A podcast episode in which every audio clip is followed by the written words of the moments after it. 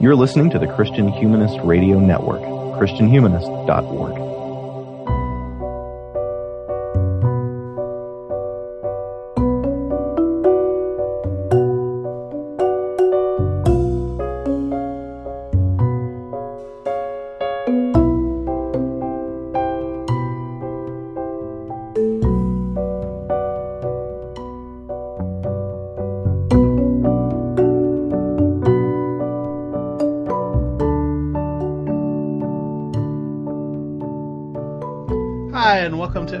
11 of the first series of the core curriculum. This is a show on the Christian Humanist Radio Network where we read slowly through uh, the Columbia University Core Curriculum Great Books program, uh, which, uh, you know, if you're just starting with this episode, I would highly recommend you go back and listen to the 10 that come before this, because what we're talking about today is the last two books of Homer's Iliad. This will be the last episode of this series of the core curriculum, and then sometime in the not too distant future, we're going to begin series two, which will be on Plato's Republic.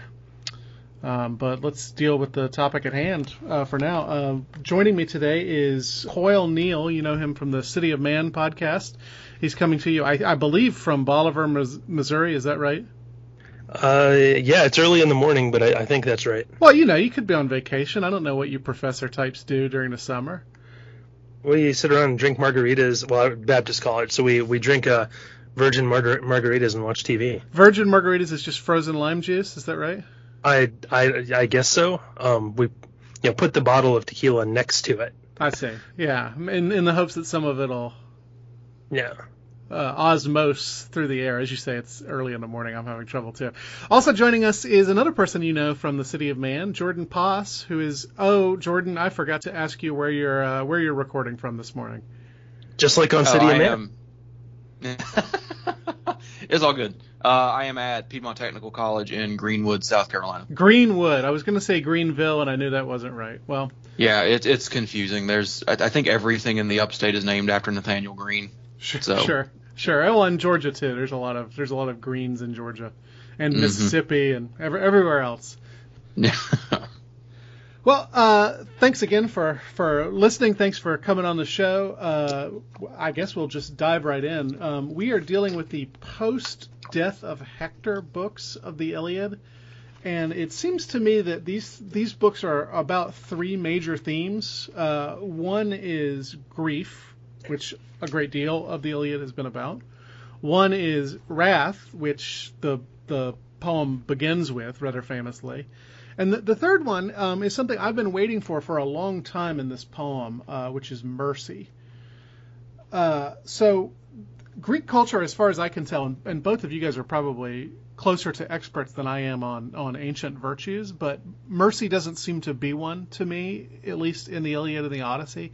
There's there's a number of places in this poem where you have people essentially begging for mercy, and uh, our heroes uh, just refusing to provide it, just cutting their heads off and doing whatever other grisly things they're going to do, rather than showing mercy. But here, in books 23 and 24, you get acts that I think maybe you could call mercy. So um, 24 is probably the easiest one to talk about. You, Priam comes and begs for Hector's body back, and uh, Achilles gives it to him.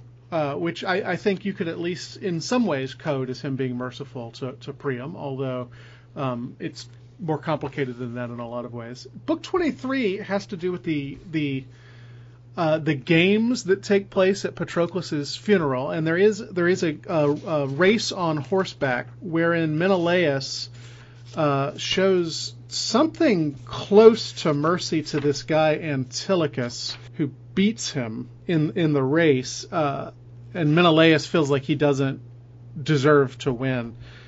Um, so Antilochus apologizes so that Menelaus won't cut his head off or do whatever grisly thing he's going to do. And then um, Menelaus says the following. This is line 621 of the Lombardo translation.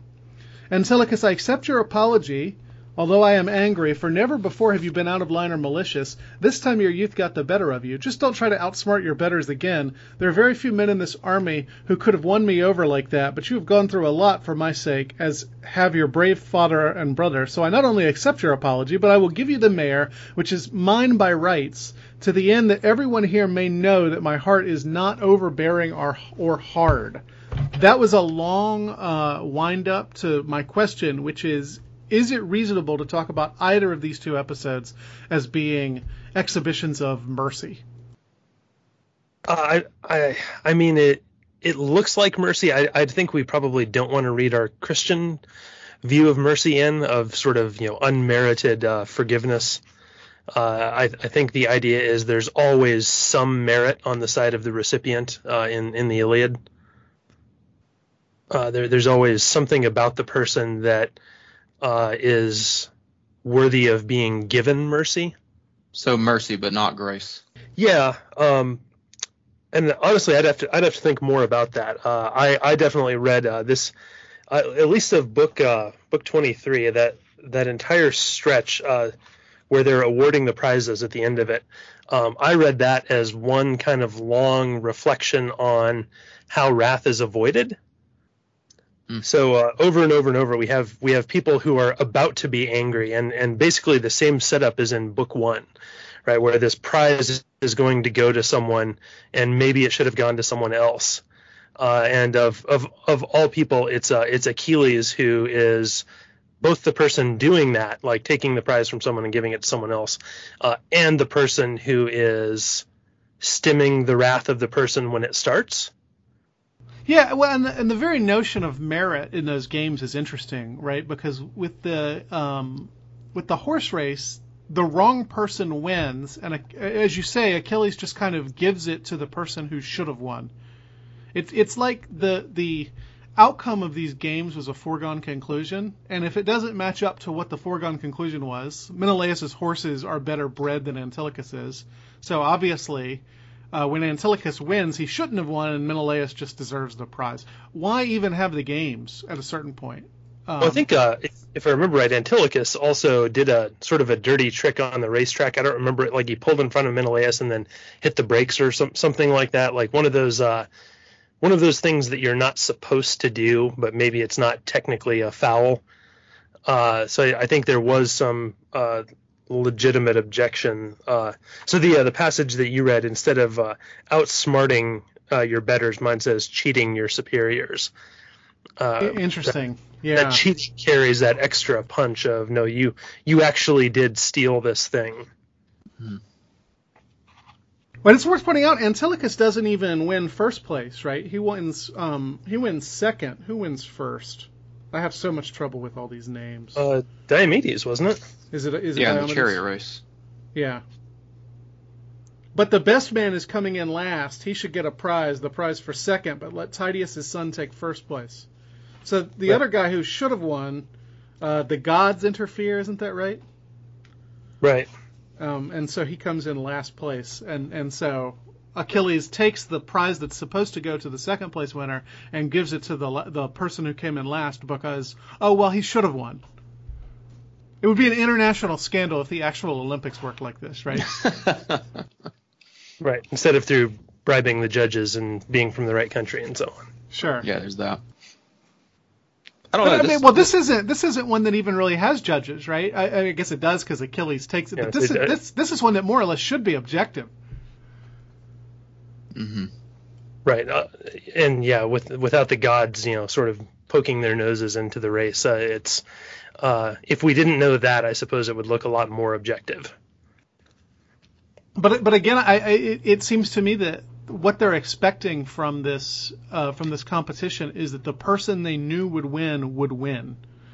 There there shouldn't be any surprises because people are just kind of naturally built into a hierarchy, and and whoever whoever's at the top of that hierarchy ought to win. And if he doesn't, well, it's because the god gods interfered, and we better give him the prize anyway. right, right. And I mean, I think there's something. Yeah, I I've, I was thinking about that more actually in the in the book before this, where with the uh, the death of Hector, right? Uh, uh, in some ways, the Iliad is uh, the Greeks who have this you know dream team of of heroes uh, against the Trojans who have Hector. Uh, so it's yeah, it's there. There is a hierarchy there, but at least on the Greeks, there's like 20 people in the top tier, and trying to trying to divide them up. Maybe it was maybe it was a fair race as long as it's uh, Diomedes versus Menelaus versus uh, uh, you know Ajax versus whoever else. I don't even remember who all was who all was in the race. Uh, and we have this this B-lister uh, Antilochus who who beats one of the A team, for lack of a better way to to divide them up. Right, and and and thus does what Hector fails to do, right? Because um, Hector, throughout the last few books of the Iliad, tells Achilles, you know, you're stronger than me, you're better than me, but uh, watch out, I might win after all. Right. But now, I mean, if if this really is a parallel, it seems like even if Hector had won, he wouldn't have won. Right. The, the race does in fact go to the strong, even if the strong doesn't take it. Swift, I guess the race doesn't would go to the swift rather than the strong. Yeah, and, and I, I think the uh, the thing I think to remember is that the point of the games isn't just kind of dividing into winners and losers. It, it ties into that that other thing that you uh, the other the other topic here, uh, grief, right? These are uh, primarily conventional ways to deal with the grief of someone passing away.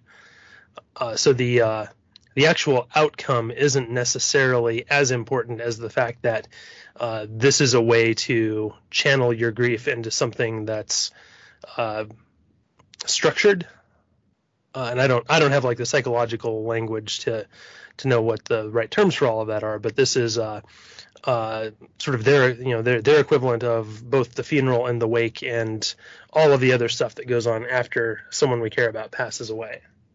Yeah, it's what's interesting. The culture is so martial that the only way they can think of to deal with their grief is to beat each other up. Like literally, there's there's I I, I think it's a uh, is it just the boxing match where the guy comes awful close to killing the other guy. Yeah. It's like the two two biggest guys in the army wail on each other.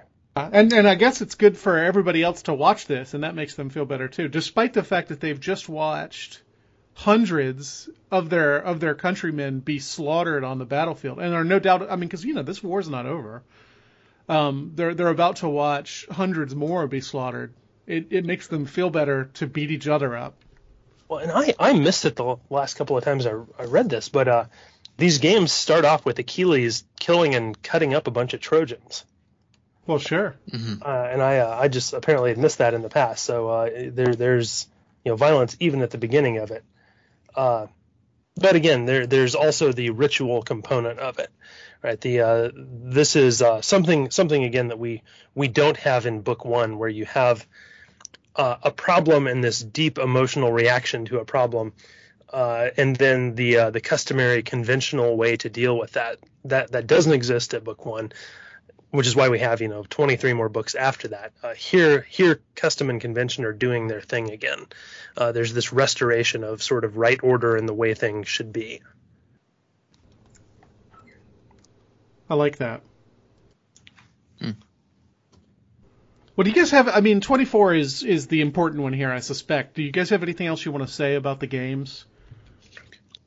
I don't think I have anything to add to what Coyle said about, especially especially the way the uh, wrath uh, that could potentially crop up is subsumed in grief, and uh, again the the return of those customary forms kind of looks like mercy. Um, to, to me, especially in the Menelaus case, because his quote unquote mercy is so public, it looks to me more like a kind of calculated magnanimity. Um, it's like, hey, you know, I'm not going to make a big deal out of this. I'm not even going to talk about it, even though I'm currently talking about it. But I just want to, you know, we'll we'll smooth all this over, you know, yield, uh, yield whatever, you know. Um, that's that's what it looks more like to me. So I think I think when we talk about Priam and Achilles, the fact that the initial meeting that they have is more or less in private becomes important, I think.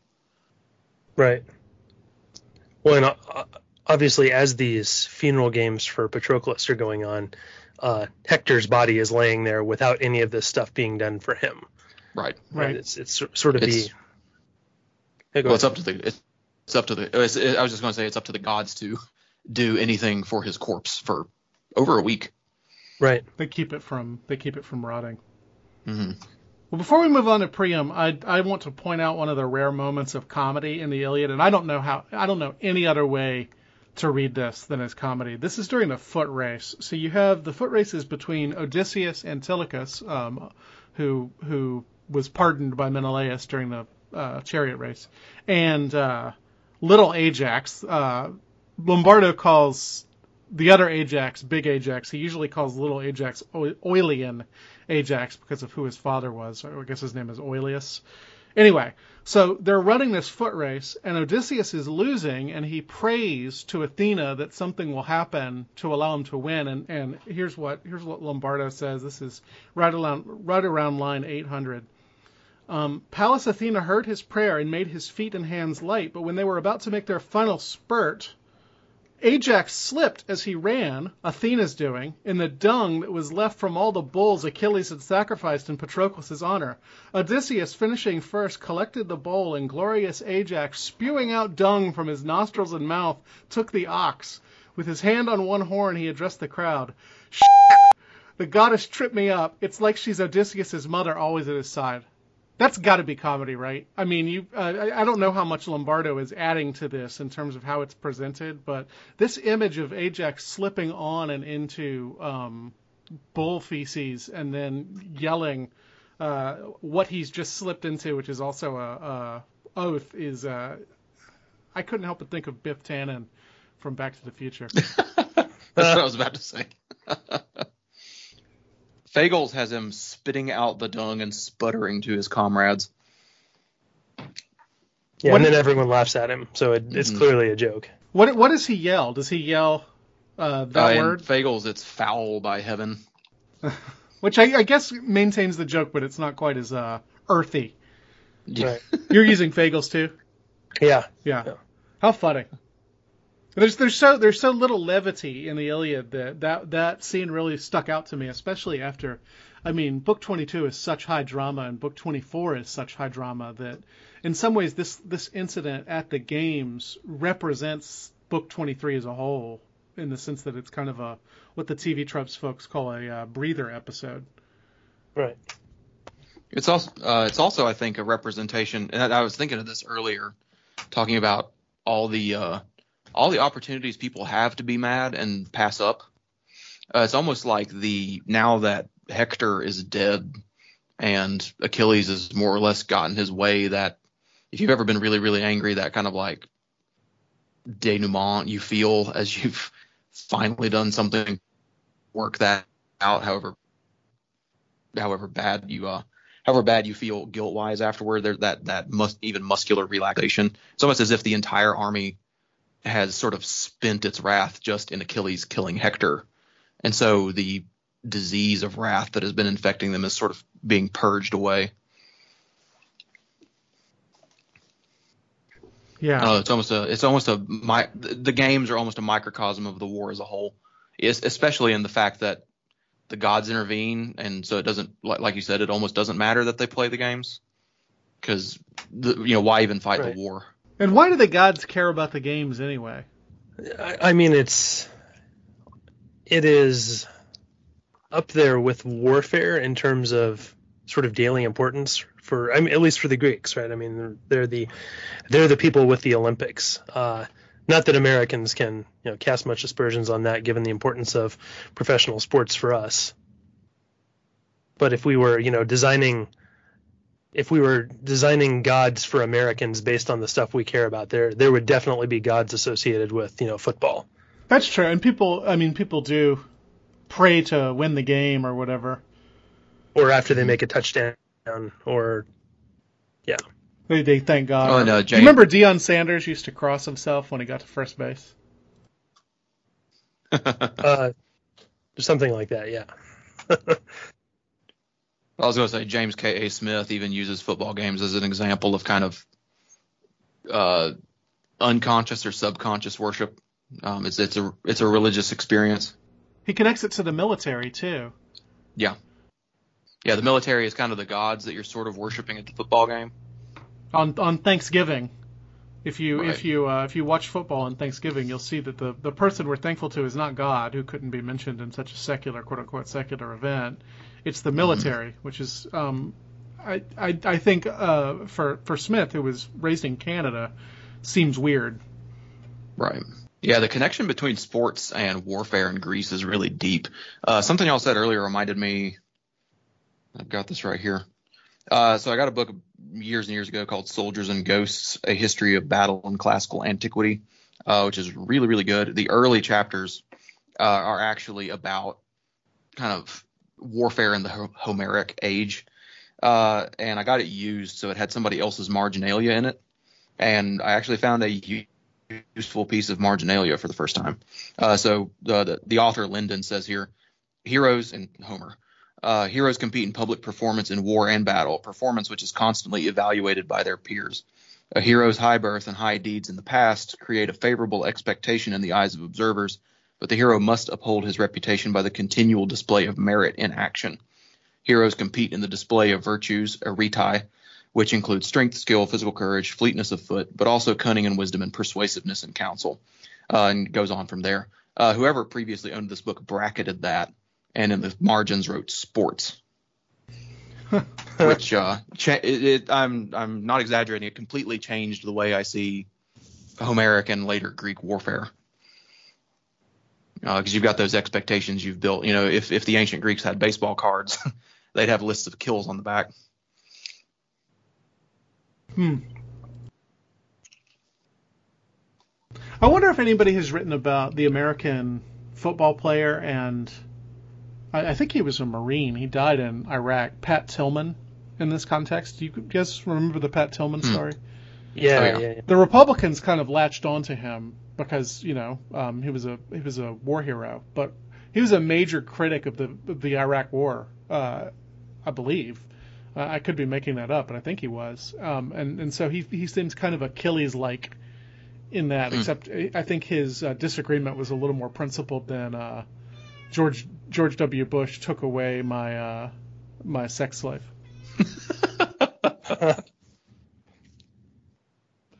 Or you know his Heisman Trophy or whatever. Sure. Well, shall we move on to book 24? Sounds good. Yeah. The scene with Priam uh, coming by nightfall to beg for Hector's body back from the man who killed it is, I, I think, justly one of the most famous in all of uh, all of Western literature. But it it is it is easy, as you said earlier, Coyle, to make that into something it's not from the Christian perspective because it's it's not mercy the way we think of, right? It's not that Achilles um, has some sort of rapprochement with with Priam. It's not that they like each other. It's not that they um, are forgiving each other because Achilles says essentially, "Get out of here before I change your mind and kill you, or change my mind and kill you." Um, what ought we to make of of him granting Priam's request? Uh, again, I I would look at this as uh, kind of a, a, and maybe this is me me as a conservative reading this, but this is uh, the restoration of a custom that ought to have been respected all along. Uh, and and of course, there. I mean, there's the easy answer is Zeus tells Achilles to do it or he's going to kill him. Uh, but uh, I think there's also the the point that all of that stuff that Achilles has just done for Patroclus ought also to be done for Hector. Uh, and uh, Achilles' wrath has gotten in the way of that uh, when it shifts from Agamemnon to Hector.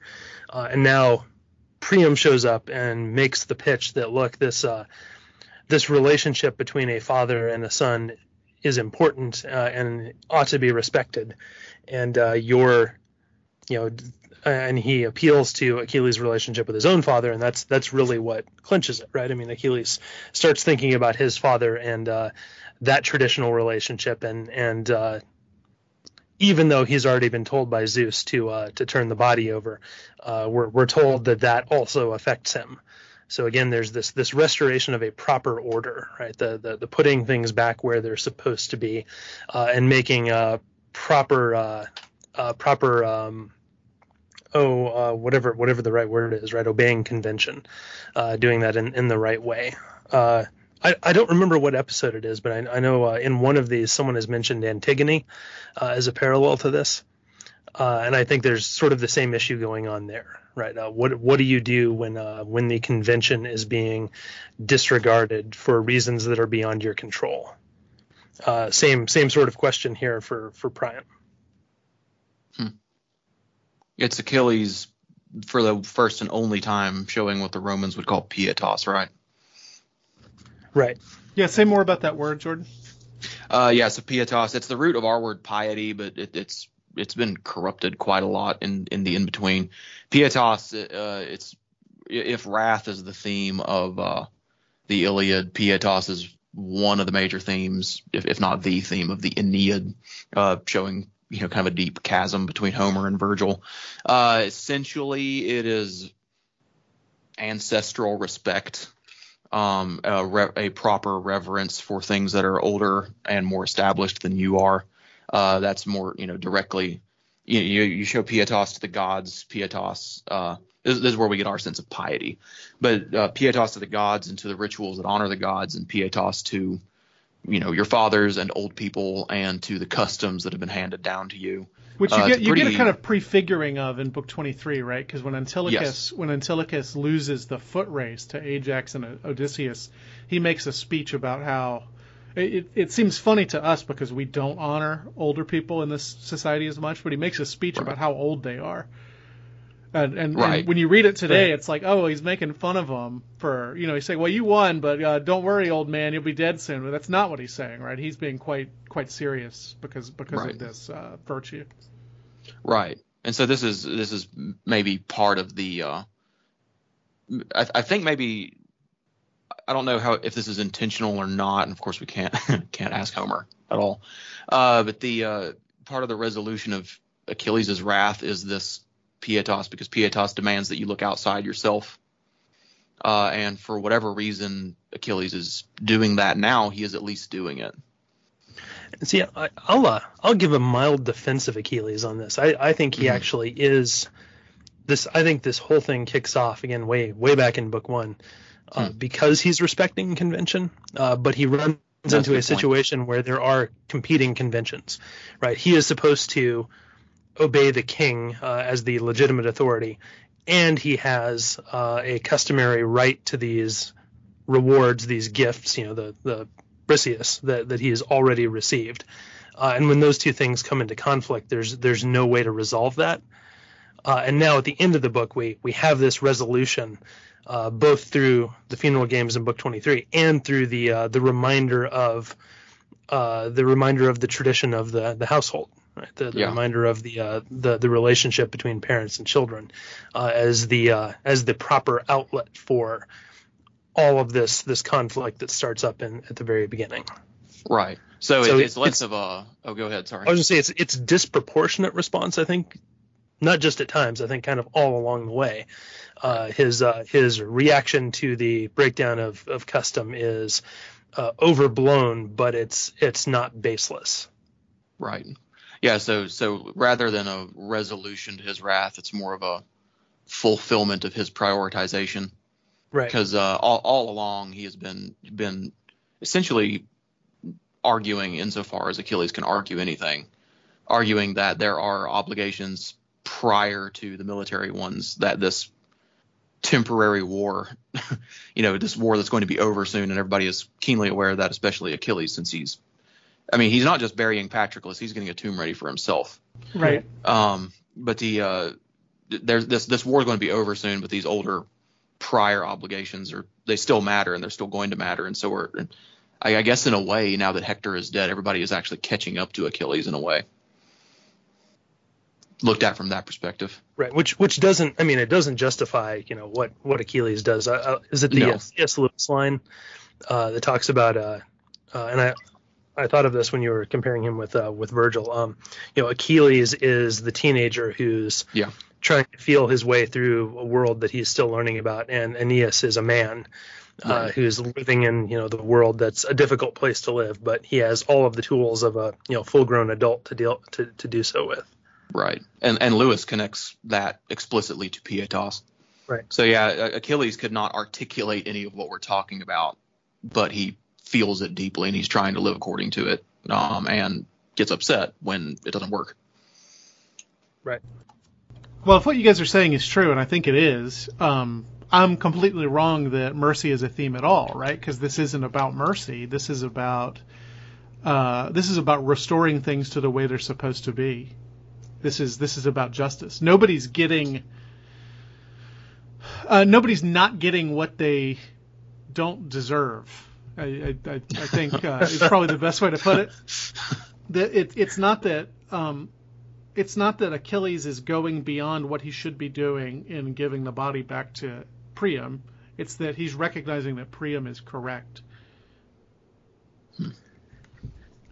And yeah, I mean, I, I again, I, I don't think that's unrelated to mercy. Right. And Achilles, he, he does give the body back, but he doesn't just give the body back. I mean, he hosts him for the night, he feeds him, he makes him comfortable. He even, and when he when he's offering a place to Priam to sleep, he even very pointedly gives him a place where he'll be safe. Right. And he says that you know, right? Because you know he keeps saying other Achaean captains keep coming to have conferences of war with him, and of course their priority is going to be to kill the king of Troy since he's made himself so vulnerable, and Achilles actually goes out of his way to protect him, which again is another social obligation, but it is a a structure that maybe creates mercy where a person might not be inclined to show mercy. Hmm. Right. Because I guess he doesn't have to do that. Right. Right.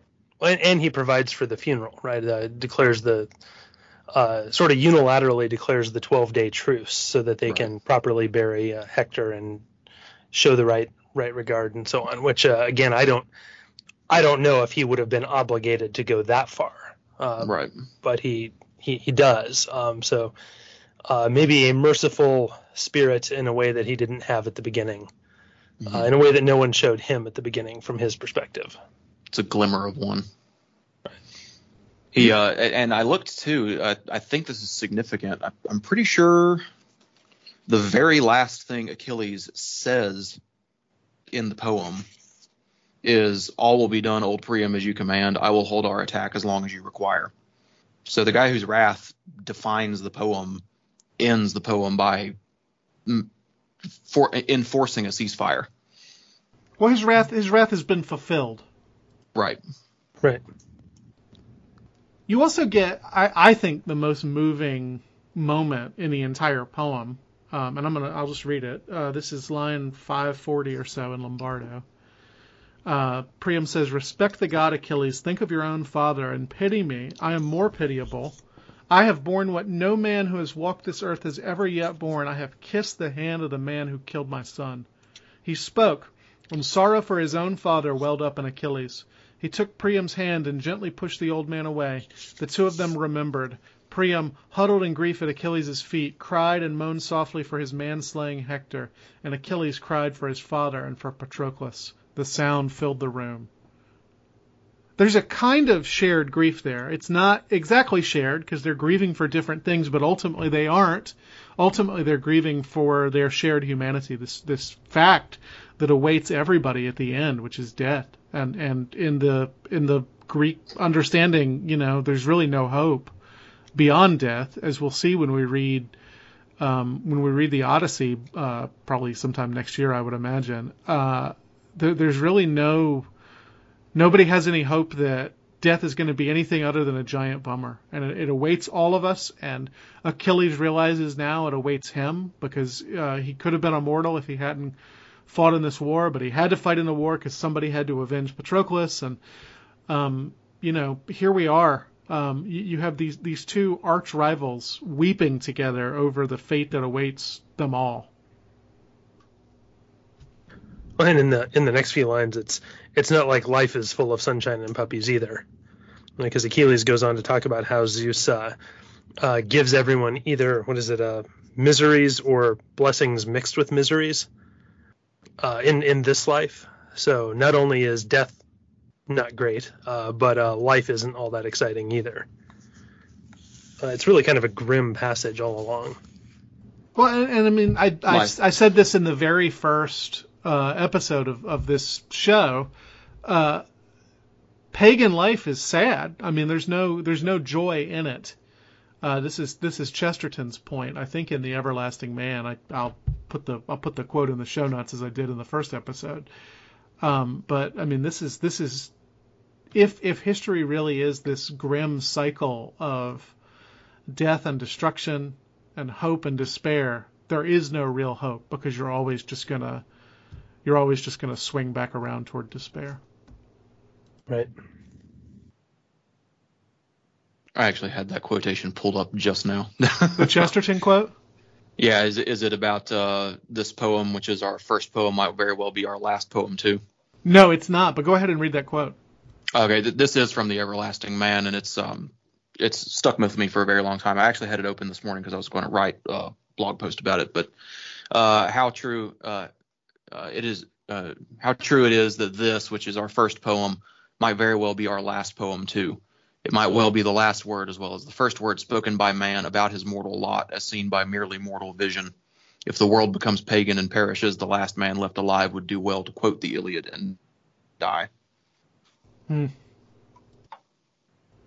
Yeah, so I mean it's bleak. Uh, the the whole poem is bleak, and, and it ends on this this moment that is warm in some ways and moving and empathetic in some ways, but not hopeful. Not hopeful, and it it, it cuts off the the the part that everybody hearing the poem initially would have known, which is that Achilles is killed by the weakest, least virtuous man in all of Troy and Priam, I believe, is slaughtered while clinging to the altar in Troy. Is that correct, or is that Hecuba? One, one or the other of them is killed as a suppliant. Suppliant? Suppliant? Uh, yeah, I don't, I don't remember. I know that Hector's wife and kid don't end particularly well. Well, it doesn't. Yes. It doesn't end well for really anybody. Right. Just, yeah, just Aeneas. Well, I, th- I think Priam is killed in an altar. I know Cassandra is raped in a temple. Right, and of uh, course Cassandra is brought back, and she has a part to play in the the play uh, Agamemnon. Right. Uh, Astyanax gets thrown off the walls. That's Hector's son. Right. Yeah. Yeah. yeah. So I mean, all of that is left out of the book, which does allow it to end on this this relatively warm note. But nobody hearing this poem would have been unaware of those things. You can you can only you can only forget about that stuff for so long. I mean, if you are in fact the last man and a pagan, and right before you die you quote the Iliad, you might as well quote the passage about slipping in dung because the best you're going to get some slapstick humor along the way. right. right. I will say I I heard this and I actually heard this recently from a non-Christian, uh, which was interesting. But the the Christian idea that you know pagan culture and pagan literature and even pagan rites are littered with unaware hopes for redemption that's going to come through Christianity. Uh, you know, ages and ages later. The most famous example is, you know, one of Virgil's eclogues in which he seems to be talking about the coming of a Messiah or some kind of savior. Uh, probably talking about Augustus, but you know, um, I've I've actually heard the ending of the Iliad interpreted almost as kind of a Homer's realization that it, it's mercy that's going to save the world, but again, he has no reason to hope that that's actually going to happen, uh, especially because the fates are not going to allow that. Right. I, I mean, I, I, think it. I think it is telling that the poem ends with something that could be at least mistaken for mercy. That might be the closest right. thing you could get in a culture where all the virtues are military virtues. Yes. Right. Well, and and I mean, like you said, Michael, they at the end of the poem, yes, the the readers are going to know what happens, but within the text of the poem, you know, the, the war has temporarily at least stopped. Right there, there is peace on both sides. The wrath of Achilles has been exhausted. Um, Hector is dead, but his body is being properly cared for. I mean, it, it is a it is a resolution uh, and it's it's not necessarily a uh, a bad resolution in the context of the poem itself. Well, you get your you get your happy ending only by cutting it off prematurely. Which I, I mean, that is a very very Greek attitude, right? The the famous Greek proverb, uh, "Count no man happy until he is dead." because you until you until you know every detail of how the story ends, you know you don't know if your life is a tragedy or not. But ultimately, of course, all of them are tragedies. Almost all of them. I guess. I guess some half gods get to uh, get to ascend to uh, Mount Olympus. Doesn't doesn't Heracles go there in some versions of his story? I think so. But I well, mean, and, and the some most of these mo- guys do survive the war and get to go home too. Well, yeah, and, and Odysseus most most famously, right? Although almost all of all, all excuse me of Odysseus's men die on that endless journey home, and the Odyssey also ends with with a pretty colossal bummer, which is that he stays home for three four days and then sets sail again. Not to spoil the Odyssey for anyone who hasn't read it, but is Does Nathan he? Gil- I don't remember that. I, yeah, he does. He, he he. I don't know if it's three days he stays home for, but it's not long. the the The Odyssey ends with him sailing out again or preparing to sail out again. Man, I don't remember that. I, I, I, in my mind, that was what Tennyson. Oh, yeah, I mean Tennyson does it, but Tennyson gets it from. From Da- yeah, the. Dante. I I mean now that I'm saying this and you guys are you're, you're disagreeing with me, I'm afraid No, I've you, got it no, wrong. you might be right. It's been a, it's been a long time since I've read the Odyssey. Like, in in my mind, the last thing he does is torch his house to purify it. No, no, there's a there's a whole book after that. Yeah, they go out to. I remember them going to a. It's been a while since I've read that part too. They go to like a crossroads. The the relatives of the suitors are going to want revenge. Right, and then But the shows up and Yeah, there's kind of a Sure. Deus ex machina, which which smooths all that over, and that's that's where I remember it ending.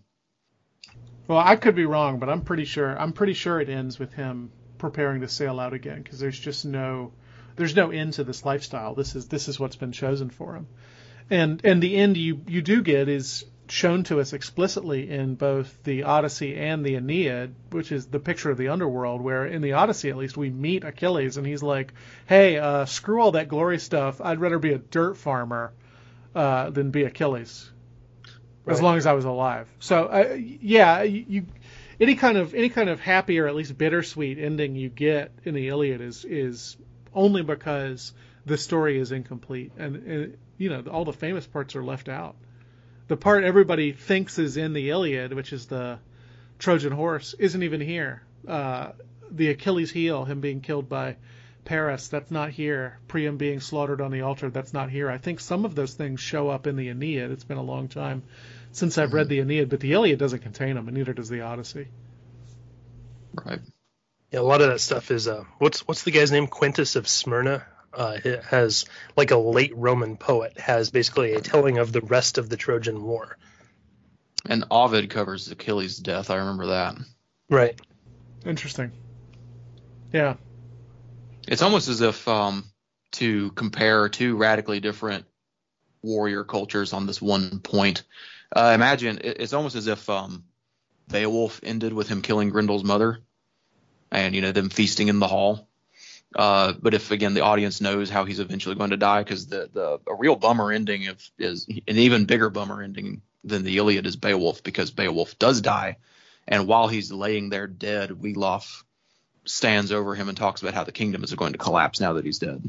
Right, which I mean I think is part of the point of these epics. One of the things that's come up again and again in these episodes, and I'm you know I've listened to them all because I've edited them all, is is that we're this poem is being written in an age that has fallen away from previous glory. So you, excuse me, I banged into my microphone trying to turn my pages here. Um, you, you you have a, a frequent line is somebody lifts a stone that three people couldn't lift. Um, Right. today, which would be Homer's day, which probably even more true for us. I, I think in book 24 you actually get Priam blaming that decline not on human beings but on gods, because he he talks about how um, he talks about how all his good sons died in the war, and all he's left with is the Parises and the Helenuses and the Agathons and all these other ones who weren't good enough to die in the war. And he he he, he talks about all the good ones that have left. Uh, the, and he says, Ares killed them, and now all I have left are these petty delinquents, pretty boys and cheats, these dancers, toe tapping champions renowned throughout the neighborhood for filching goats. Um, so I, I, you, you have the the preview of the fall, not just of Troy, but of the age of heroes altogether. and all we're going to have left, your ancestors, are are the Parises of the world, the pretty boys and the goat filchers. Hmm. I assume filching means stealing. At least that's what I'm hoping it means. Yeah. yeah. Well, and there's yeah. there's even a sense in like in the text of the Iliad that that's they're also living in that world, right? They're the previous generation was a lot stronger and tougher and better than they are. Uh, so even uh, even Achilles and and I think Nestor gives us a lot of those those speeches, right? Where it's uh, you know in my day, uh, I would have been out here besieging Troy by myself or whatever. Um, uh, and uh, he doesn't say it exactly like that, but sort of that idea of uh, even the present generation isn't that great compared to the previous ones. And, and I, I think there's a tendency in um, in contemporary art that when when you get that kind of chain of antiquarian feeling, there's a critique of antiquarian feeling itself. So um, I'm thinking of the Woody Allen movie Midnight in Paris, where the where the Woody Allen stand-in wants to go back to 1920s Paris, and when he's magically allowed to do so, he he falls in love with a woman played by uh, what's her name, Marion Cotillard, and she wants to go back to the Belle Epoque. And so the the idea is that nobody ever appreciates the area they're in. That in, instead you get this endless chain of antiquarianism. I don't think that's what's happening in the Iliad. I think there's a sense that the further back you go, really the better it was. That there is actually this social decline um, and there's no critique of people's uh, desire to return to an age where men were men. Right. Yeah. It's it's uh, interesting to read. Uh, uh, Apollonius has a the the Argonautica is a poem that's set in the generation before this, uh, so it's Jason and Hercules, and he really plays that up. Um, he he really runs with the no these guys are better uh, than that loser Achilles and uh, you know worthless uh, worthless Paris and so on. Uh, it's it's interesting to read that kind of side by side with something like the Iliad. And it, it, fits in neatly with the the general hierarchical structure of Greek society. I, I mean, some people are born better, and if you're not, there's nothing you can do about it. Oh, and if by the way you happen to beat them in a chariot race, you didn't really beat them. They still deserve your prize because they are ontologically better. It's it's Christianity that makes uh, Midnight in Paris uh, possible, in the sense that Christianity is way more democratic than the pagan religions it displaces, even if it's not as democratic as 21st century America, for example. I mean, I, I think Christianity still has um, in it uh, a certain understanding of hierarchy, but certainly nothing like the one you get here. Right. Right. Hmm. Well, we've got a few minutes left, and, and we have the advantage or the disadvantage of going last. So our listeners may be tired of hearing people talk about the Iliad. Um, but I, I, maybe the advantage here is we get to have the final word. What are we supposed to make of this poem? Um, I mean, what would the original audience have made of it? What use has it been put to throughout the ages? And, and I mean, what does it still have to say to us in a culture that's so foreign to its values and its understanding of the world? I'll, I'll let you tackle that one, Jordan. It's a small question. Whew. This is this is how yeah, I, I was... always ended uh, book book discussions when I was a professor. Yeah, I was. Th- this is one where I was like, oh man, speak up, Coyle. I got to think about this.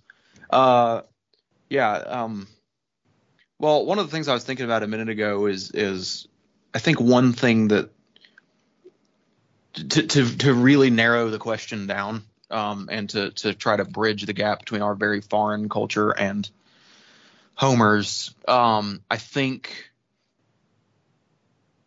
reading the Iliad can give modern Americans a bracing understanding of what it is like to lose. Hmm. Um, the uh, you know there's going to be so much winning you're going to be tired of winning, right? Uh, the Iliad is a you know e- even the winners of the Iliad kind of lose, right? That's what that uh, Priam and Achilles weeping together is about.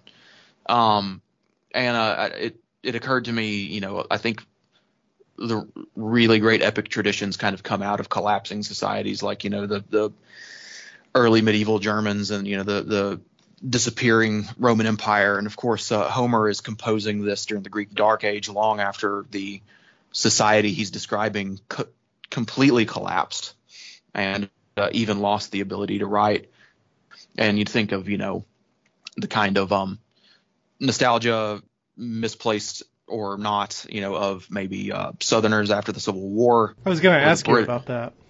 Yeah, I mean, it, it brought to mind Wiley, uh, uh, not Wiley, uh, W.J. Cash, The Mind of the South. Uh, I, th- I, think he's the one who argues this, but w- arguing that one of the reasons Southerners, until the 1970s anyway, were different was that they were the only Americans who had lost a war.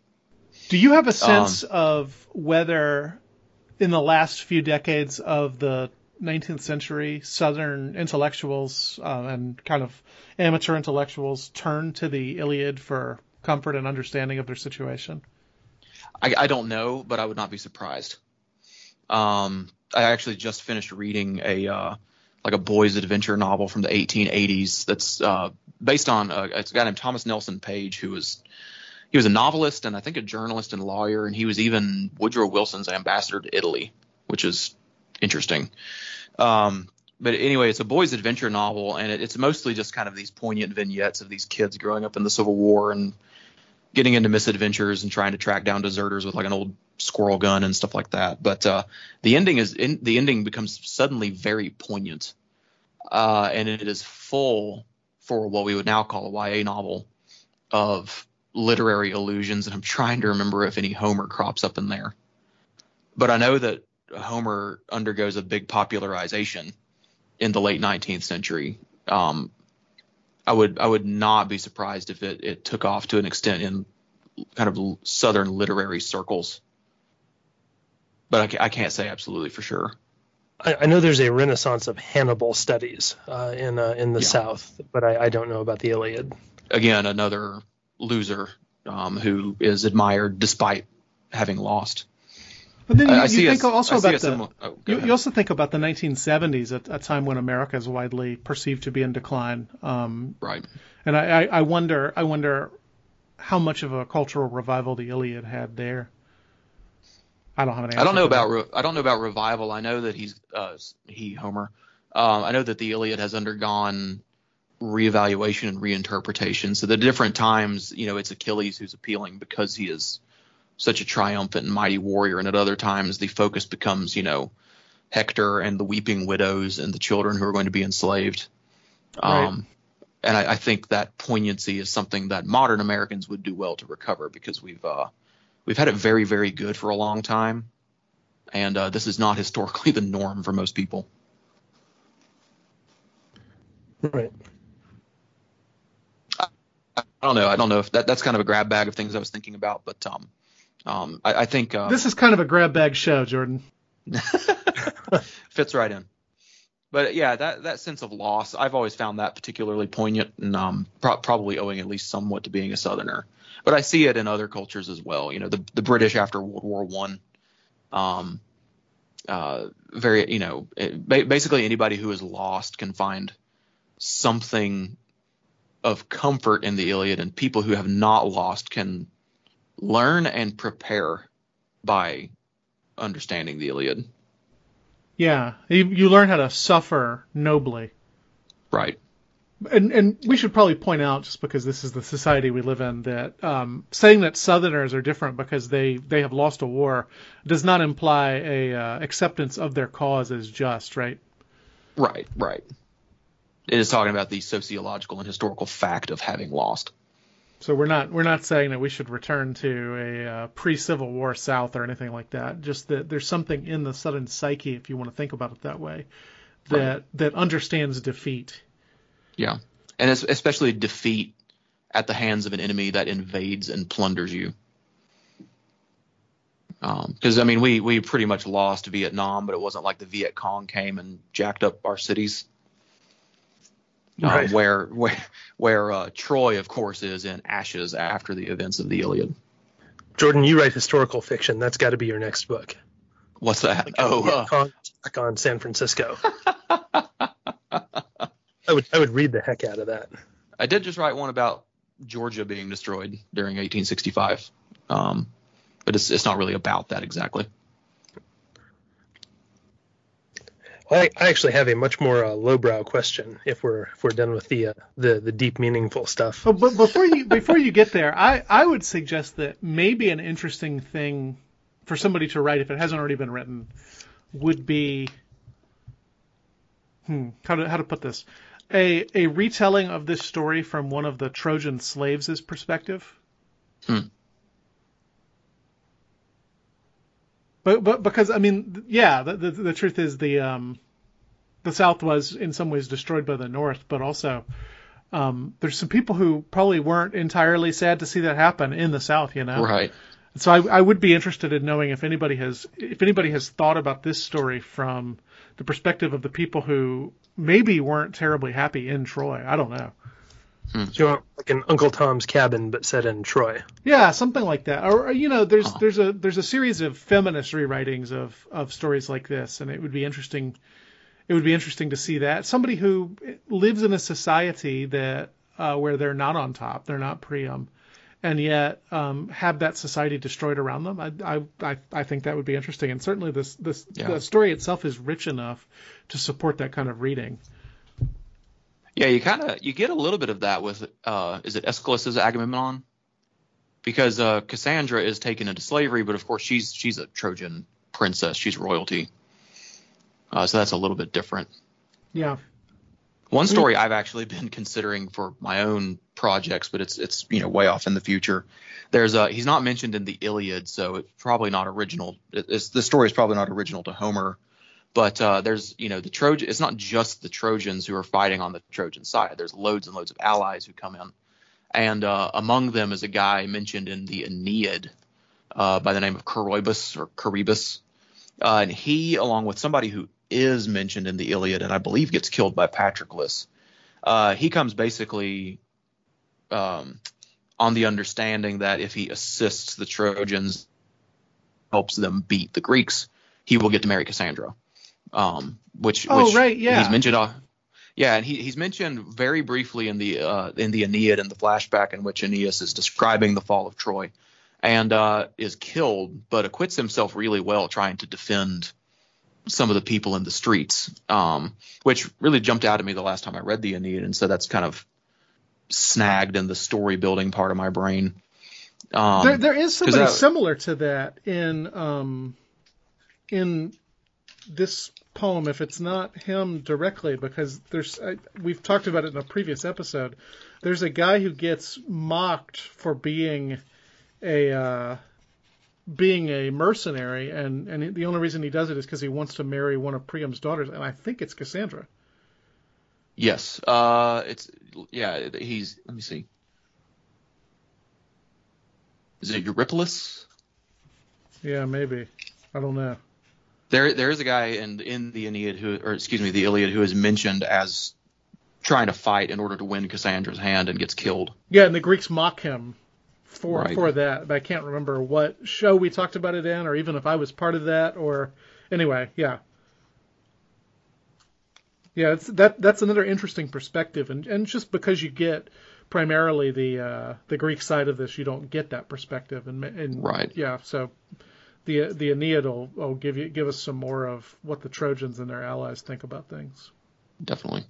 And Chesterton, um, to go back to Chesterton, he, he elsewhere in the, the everlasting man. He he's pretty firmly convinced that something that makes Homer unique and, and long lasting is the fact that he sympathizes with the losers, probably even prefers the side of the losers to those who are going to eventually win, especially uh, ending on the note that the Iliad does. Well, it, it's certainly hard, I think, for modern readers to side with Achilles over Hector. Just yes, and I, I again, I don't know if that's a, an issue of shifting values but I I find Achilles less unattractive than I have previous times I've read the Iliad, but I certainly still prefer Hector. Right. Well, even beyond mercy, humility is not a Greek virtue either. Oh, absolutely not. It's, uh, it's, so there's openly a vice. Right. There, there's there's a level on which all of the heroes of the Iliad are pretty repulsive. I'm sorry, Coyle. Were you about to say something? Oh, uh, yeah. Just in in response to uh, Michael's original question, uh, I think a, a good takeaway is thinking about dealing with anger. Right. Uh, uh, what is uh, what is the appropriate way and means in which to exercise wrath if it if it must be exercised? And I, I, I don't know I don't know what what uh, this would look like, but uh, presumably Achilles is not the ideal model for that. Um, again, even if there is some uh, some legitimate basis for his wrath. Uh, but I, I, suspect the answer is not just to go on YouTube and comment a lot, uh, but it, uh, it's it's something other than what moderns are doing with it, but maybe not what Achilles did with it either. So, yeah, I, am not I'm not sure how useful the Iliad is for that in the modern world, but I, I feel like that's something that at least ought to be thought about. And then uh, I did I did have a, a very lowbrow question that I was kind of thinking through this morning. Uh, if we have to pair the Christian humanists up with someone in the Iliad, who are they going to be? Oh gosh, are you talking about everybody on the network or just me? No, and no, no, Nathan just and... just just you and Nathan and Danny and uh, da- uh, David. Huh. Well, I'm going to let you guys answer this question. I don't feel like I have a, a say in it. Like I said, a very lowbrow question, but hmm. one that I spent probably more time than I ought to have thinking about. I could see David as kind of an Odysseus. Oh, yeah. See, I was thinking David is kind of a Nestor. David would yeah, definitely yeah, think better. of himself as Nestor because uh, certainly in previous episodes of this series, he has defended Nestor as the only the only reasonable, likable character in the entire poem. and I could see Nathan as kind of an Odysseus. Yeah, that's better. The man of many ways. And uh, uh, Michael, will you be offended if I call you an Achilles? Uh, Achilles, really? Jeez, yes, I will. Do you think I'm that petulant?